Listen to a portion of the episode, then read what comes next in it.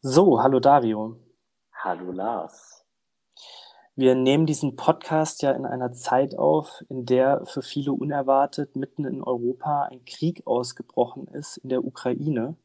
Ein Krieg, der von Russland geführt wird und der uns alle sehr betroffen macht. Deswegen wollten wir eine Sonderfolge aufnehmen, in der wir uns dem Thema widmen. Bevor wir loslegen, möchten wir aber die Hörer noch zu Spenden aufrufen.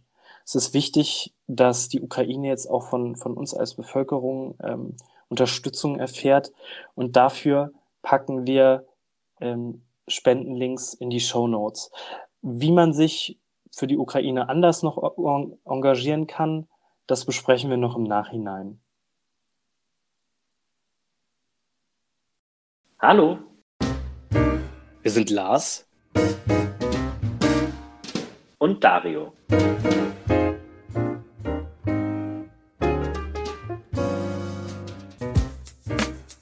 Wir sind beide Juristen und diskutieren gerne über Recht und Politik. Und das Ganze legen wir euch jetzt als Podcast auf die Ohren. Viel Spaß bei zwei Juristen, drei Meinungen.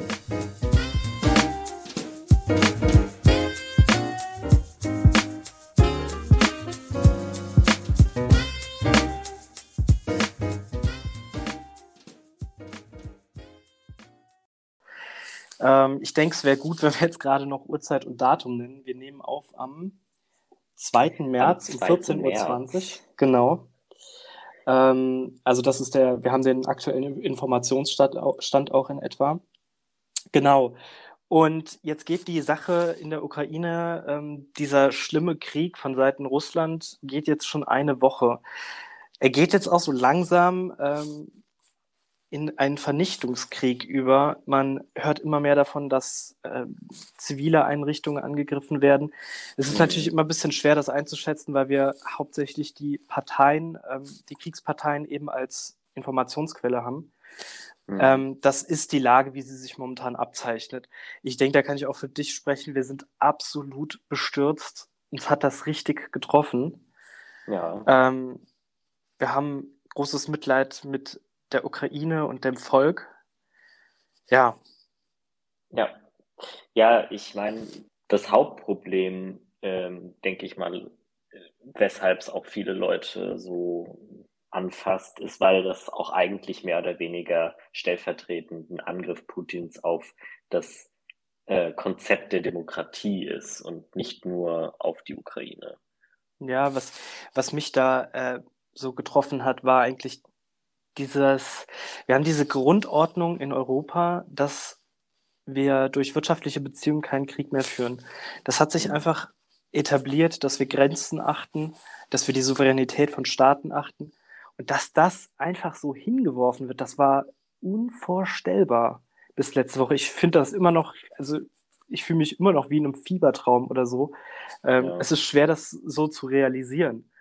Ähm, ja, und äh, dieser Grund, dieses, diese Grundfeste für den Frieden, den wir hatten, der scheint jetzt äh, aufgerüttelt zu sein durch Russland. Letzt, letztendlich muss man auch sagen, ähm, vor dem Krieg waren wir in einer Lage, äh, da war in Europa, ähm, also Kontinentaleuropa, da war kein Krieg. Wir hatten keinen Krieg in den letzten hm. Jahrzehnten. Ähm, das letzte, was vielleicht noch als Krieg bezeichnet werden konnte, war der Kalte Krieg natürlich. Ähm, aber ich sag mal jetzt nur für uns beide gesprochen, wir sind da zu jung für. Wir, wir kannten diese Zeit einfach nicht. Höchstens vielleicht aus Erzählungen, aus dem Politikunterricht vielleicht oder aus dem Geschichtsunterricht von Eltern, die das erzählen. Wirkliche Kriege in Europa, das kenne ich höchstens noch aus Geschichten von meinen Großeltern ähm, oder halt eben aus dem Geschichtsunterricht. Und insofern es ist für die meisten, sage ich mal, ähm, auch einfach was ganz Neues. Genau. Es kam auch so unerwartet. Wir hatten ja, eigentlich hat sich das ja jetzt seit Monaten so ein bisschen abgezeichnet, dass es dazu kommen könnte. Aber äh, mhm. ich weiß nicht, wie es dir ging. Bei mir war es so, ich hatte bis zuletzt gedacht, dass das alles Verhandlung ist und dass Putin hofft, einfach ein gutes Ergebnis für sich dabei rauszuholen. In ja. dem Ausmaß, glaube ich, wurde das ja auch in breiter, ähm, in der breiten Mehrheit einfach auch gar nicht erwartet. Also selbst von ähm, Analysten, die sich in der, in der Situation besser auskennen, wurde das in dem Umfang, glaube ich, einfach nicht erwartet. Was man hat kommen sehen in den Tagen und Wochen davor, war ähm, letztendlich, dass es vielleicht eine militärische Aktion auf die abtrünnigen Ostgebiete in der Ukraine mhm. geben würde, ähm, dass auch vielleicht die, die Krim-Annexion ähm, weiter gefestigt werden würde, dass es dieses Ausmaß hat, dass es von einem Tag auf den anderen mehr oder weniger der Putin, und das ist ja jetzt, wie du schon sagtest, genau eine Woche mehr oder weniger her, dieses Ausmaß, dass er da einfach in die gesamte Ukraine reinläuft und äh, auch unmittelbar direkt dann auch die Hauptstadt angreift, das hat ja keiner kommen sehen. Ja, genau. Was an der Stelle wahrscheinlich auch wichtig ist zu unterscheiden, ähm, das ist ein Krieg von Putin aus. Die Bevölkerung mhm. trägt den Krieg nicht mit. Ähm, und da gibt es sogar in der Bevölkerung, in diesem Staat, in diesem autoritären Staat, Menschen, die sich trotz möglicher Gefängnisstrafen auf die Straße begeben dann und, und demonstrieren. Also da scheint auch so eine pazifistische Mentalität in der russischen Gesellschaft zu sein. Das ist mhm. kein Krieg, der von dem Volk her gewollt ist, sondern das ist ein äh, Krieg, der für politische Ziele für, für Putin irgendwie äh, als Zweck dient. Und ja, das, das, das ist diese schlimme Situation. Ähm, es möchte von den, von den meisten Menschen auf dem ganzen Kontinent eben gar keiner Krieg. Ja. Ja.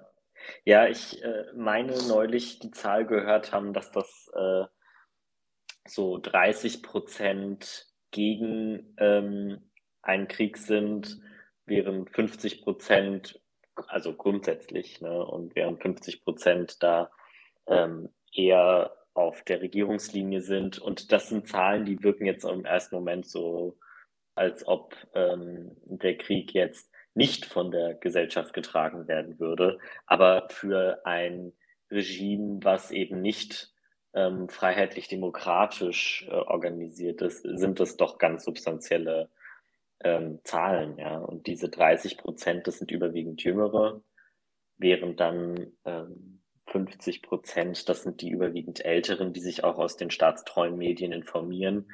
Da muss man auch davon ausgehen, dass die natürlich ganz überwiegend durch Propaganda ähm, einfach auch nicht den, durch Propaganda und Desinformation auch einfach nicht den gesamten Sachverhalt ergreifen können. Ganz, ganz genau. In den Propagandamedien in Russland wird es nämlich so dargestellt, als sei das ein Verteidigungskrieg, den man da führt. Das wird eher als Befreiungsaktion dargestellt, der ähm, darauf, also diese Befreiungsaktion ist darauf gerichtet, die nationalistischen, nationalsozialistischen mehr oder weniger äh, Ausrottung der Bevölkerung zu verhindern. Also diese, diese nationalsozialistischen Bestrebungen, die da immer erwähnt werden. Da, also wird man wohl davon ausgehen müssen, dass das, wenn man das zwar wörtlich auch als nationalsozialistisch übersetzen kann, natürlich nicht ähm, auf den deutschen Nationalsozialismus bezogen ist, sondern eher auf Faschismus im Allgemeinen. Und angelehnt halt an die äh, Befreiung dann im Zweiten Weltkrieg. Aber ähm, ja. ja, also Putin zieht da ja tatsächlich alle Register, um das irgendwie mhm. Äh, zu rechtfertigen. Ne? Das ist ja, ich, ich habe sogar gehört, er hätte davon gesprochen, dass es ein äh, Regime an Drogensüchtigen ist, dass die vom Westen mhm. kontrolliert werden, dass dort äh, äh Genozid stattfindet äh, was du gesagt hast mit der Entnazifizierung. Also das ja. scheint schon äh, so, als muss er da die ganz harten ja, Vokabeln auspacken, um den Krieg irgendwie zu rechtfertigen vor seiner Bevölkerung. Und dennoch hat man nicht das Gefühl, dass es gelingt, oder? Nö, wenn du siehst, wie viele Leute auf die Straßen gehen und ja. wie viel trotz dieser Beschallung durch die Medien sich, äh, sich da trotzdem dagegen stellen, ich finde das schon beeindruckend. Ähm, ich habe da auch sehr viel Respekt vor den Menschen. Hm. Ja. Jetzt äh, muss man aber auch betonen, dass das nicht so schwarz-weiß ist. Also äh, die Russen sind in dem Fall nicht nur die Bösen. Auch die haben ähm, durch den Westen Dinge erlebt, die nicht so ganz okay sind. Ähm, es ist jetzt schwierig, das alles aufzuarbeiten. Ähm, da sind wir auch gar nicht genug qualifiziert für. Ähm, allerdings ist dieser Angriffskrieg definitiv nicht gerechtfertigt durch nichts. Der ist völkerrechtswidrig, genauso wie der Vernichtungskrieg, in den der jetzt ähm, übergeht. Das, das muss man sich halt mal überlegen. Äh, man fängt jetzt an, weil man das nicht so gut schafft, wie man sich das vorgenommen hat, aus russischer Perspektive, zivile Einrichtungen anzugreifen. Mhm. Das ist auf eine Art niederträchtig, das ist schwer in Worte zu fassen. Ja. Genau, und wenn ich auch mal auf ein anderes Thema zu sprechen kommen kann, ich finde, es gibt da auch äh, in Deutschland Parteien, die sich wirklich äh, kein, die kein gutes Bild abgeben in der Zeit. Äh, unsere äh, Randparteien, die AfD und die Linke, sind auf pro-russischer Linie unterwegs. Äh, sie sehen das größtenteils natürlich auch nicht äh, als, als gerechtfertigt irgendwie, aber sie sind doch immer am Relativieren und am Beschönigen. Ja. Wobei man auch da, äh, sag ich mal, den, den Linken zumindest zugute halten muss. Da würde ich nochmal differenzieren wollen. Dass es ja auch innerparteilich einfach komplett umstritten ist, wie man mit dem Thema umgehen muss. Die Linke hat in der Zwischenzeit ein bisschen zu einer neuen Form gefunden und hat da eine etwas realitätsnähere Sicht auf die Dinge angenommen. Ist nicht mehr ganz so äh, stupide pro-russisch. Ähm, bis letzte Woche am Abend vor der Invasion hat, hatten ja prominente Linke wie Sarah Wagenknecht noch gesagt, äh, dass da gar kein, äh, gar kein Krieg in Sicht sei. Und das wird dann auch von, von den Seiten eben immer als Kriegstreiberei der Ukraine bezeichnet, was, was unfassbar ist. Ähm, ja, es, es, sind halt immer diese Randparteien, die so eine gewisse Affinität zu autokratischen Systemen haben.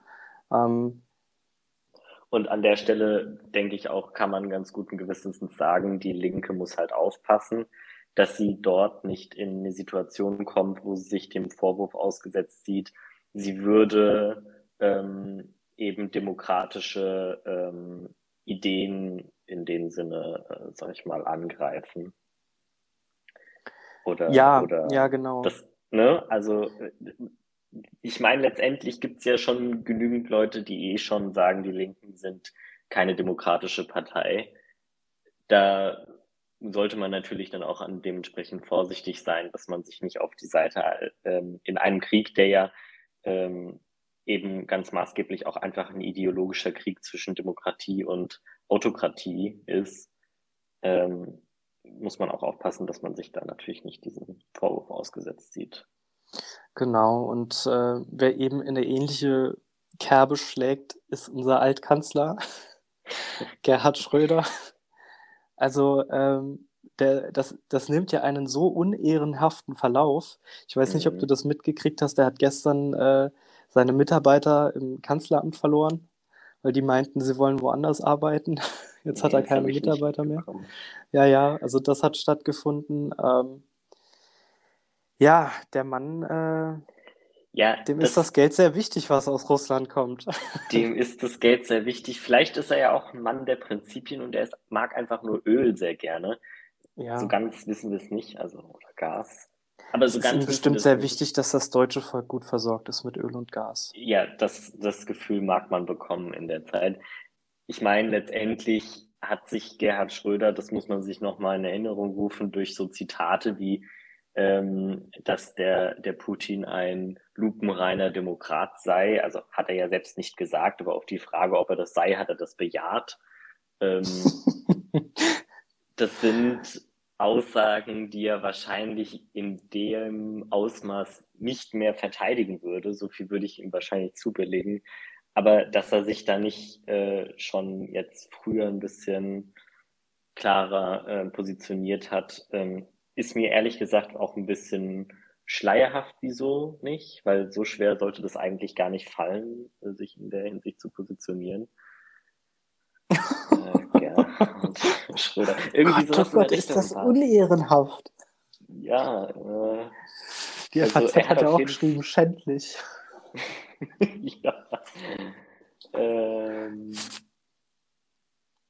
Gerhard Schröder verlässt den Aufsichtsrat. Nee, das war Herrenknecht.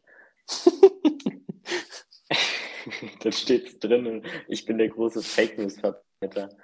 Mhm. Das Ding ist, er hat aber auch die letzten Tage noch was geschrieben, indem er dem, äh, den, den Krieg hat er verurteilt. Also ja. das mag der ja, Grund ja, gewesen also sein dafür. Irgendwie sowas war es. Die Morgenpost hat auch das Wort schändlich ver verwendet. Ja, es ist halt wirklich, es ist eine Schande für den Mann selbst, eine persönliche Schande. Äh, Willst du noch was zum noch? Gerhard sagen? Oh, zum Gerhard. Nee, ich glaube, lassen wir den Get mal in Ruhe. Wie dem auch sei, Gerd hat sich da nicht äh, mit, der, mit Ruhm bekleckert. Nee, definitiv nicht. Ja, ich glaube nicht, dass das ja. Merkel passieren wird. Äh, nein. Irgendwann haben wir vielleicht auch Probleme mit unserer Altkanzlerin, aber. Mal schauen. Was ich mir jetzt noch, ähm, was ich mich jetzt noch gefragt habe, waren wir als deutsche Gesellschaft nicht auch zurückhal zu zurückhaltend.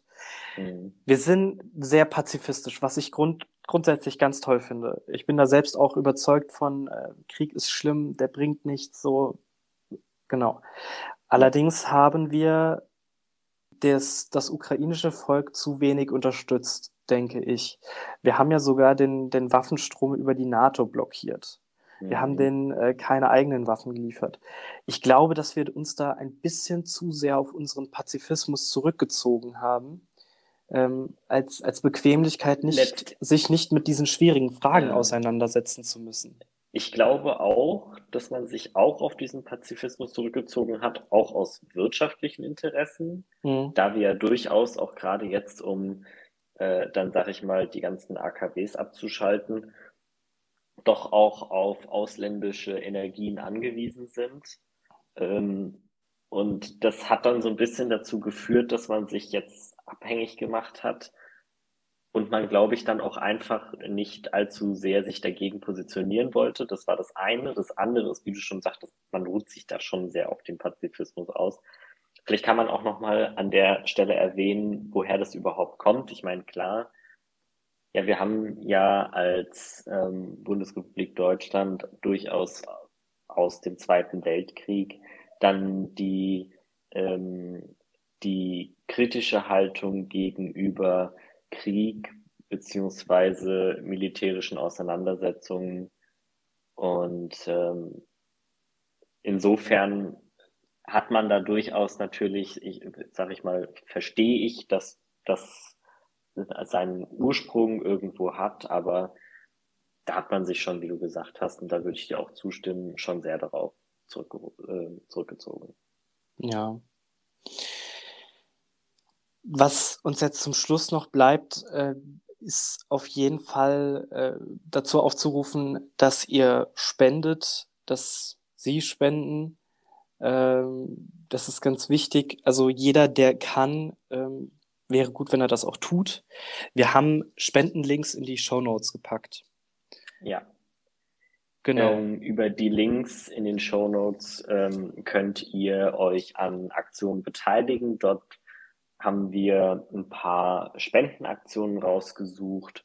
Ähm, außerdem gibt, gilt natürlich auch die Empfehlung, sich einfach mal im, in der eigenen Gemeinde umzuhören, in der eigenen Stadt umzuhören.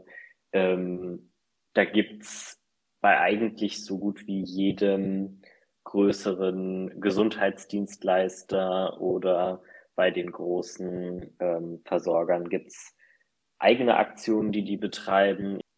Oder ähm, dann gibt es natürlich auch noch die Möglichkeit, über Malteser, Deutsches Rotes Kreuz äh, zu spenden. Also diese Möglichkeit, da werden wir euch auch noch ein paar, ähm, ein paar weitere Hinweise in die Shownotes packen. Ähm, ansonsten hört euch um, wo gerade Bedarf ist. Genau. Ich habe auch schon davon gehört, dass es also mehrmals jetzt schon, dass es privat einfach, ähm, dass, dass Leute gerade in die Richtung fahren und nehmen dann Zeugs ja. mit, weil das muss ja auch irgendwie alles dahin kommen. Äh, ja. Und äh, ist natürlich auch gut, wenn die Sachspenden kriegen. kriegen. Also da sind, ähm, habe ich gehört, insbesondere ähm, Gegenstände wichtig, die warm halten, Decken, Jacken. Äh, es ist ganz äh, schlimm kalt dort in der Gegend. Wichtig. Schlafsäcke, ähm, genau. Genau. Ähm, und was, was auch, gut ist, habe ich jetzt gehört, ja. äh, Kuscheltiere, so für die Kinder, die dort sind, die haben ja nicht viel mitnehmen können. Mhm. Ja. Wobei ich äh, auch bei dann da in dem Zusammenhang, um das jetzt konkret sagen zu können, was es ist, aber gehört habe, dass es in gewissen Kategorien von Sachspenden auch äh, teilweise ein relativ großes Spendenaufkommen bereits gibt. Mhm. Das heißt, am besten einfach mit, ähm, mit, den, ähm, mit den entsprechenden Organisatoren dann kurz schließen und fragen, welche Sachspenden da am, am ehesten gebraucht werden. Ansonsten, was man natürlich auch noch machen kann, ist äh, immer schön auf die Straße zu gehen und ähm, sich dann bei solchen Friedensbekundungen und äh, ähnlichen Veranstaltungen dann auszusprechen oder auch einfach nur Anwesenheit zu zeigen, zu zeigen, äh, es geht hier um nichts Geringeres als unsere Demokratie. Und, ähm, und natürlich, was man auch äh, machen kann, ist ähm, einfach die, die mediale Aufmerksamkeit äh, da behalten. Also da gibt's da gibt's auch noch einige Aktionen, an die man sich natürlich dann dran halten kann. Ganz genau. Es ist wichtig, wenn man was macht und nicht nur passiv da äh, alles miterlebt. Das ist, äh, wir formen die Zeit ein bisschen mit, die jetzt auf uns zukommt. Das ist wichtig. Ja. Genau, okay. Gut. Dann ähm, würde ich mich verabschieden, Dario. Ja, Lars, äh, es war schön, auch wenn aus einem nicht so schönen Anlass. Äh, wir werden ja. uns sicher sehr bald wieder hören. Und ja, bis dahin. Tschüss. Tschüss.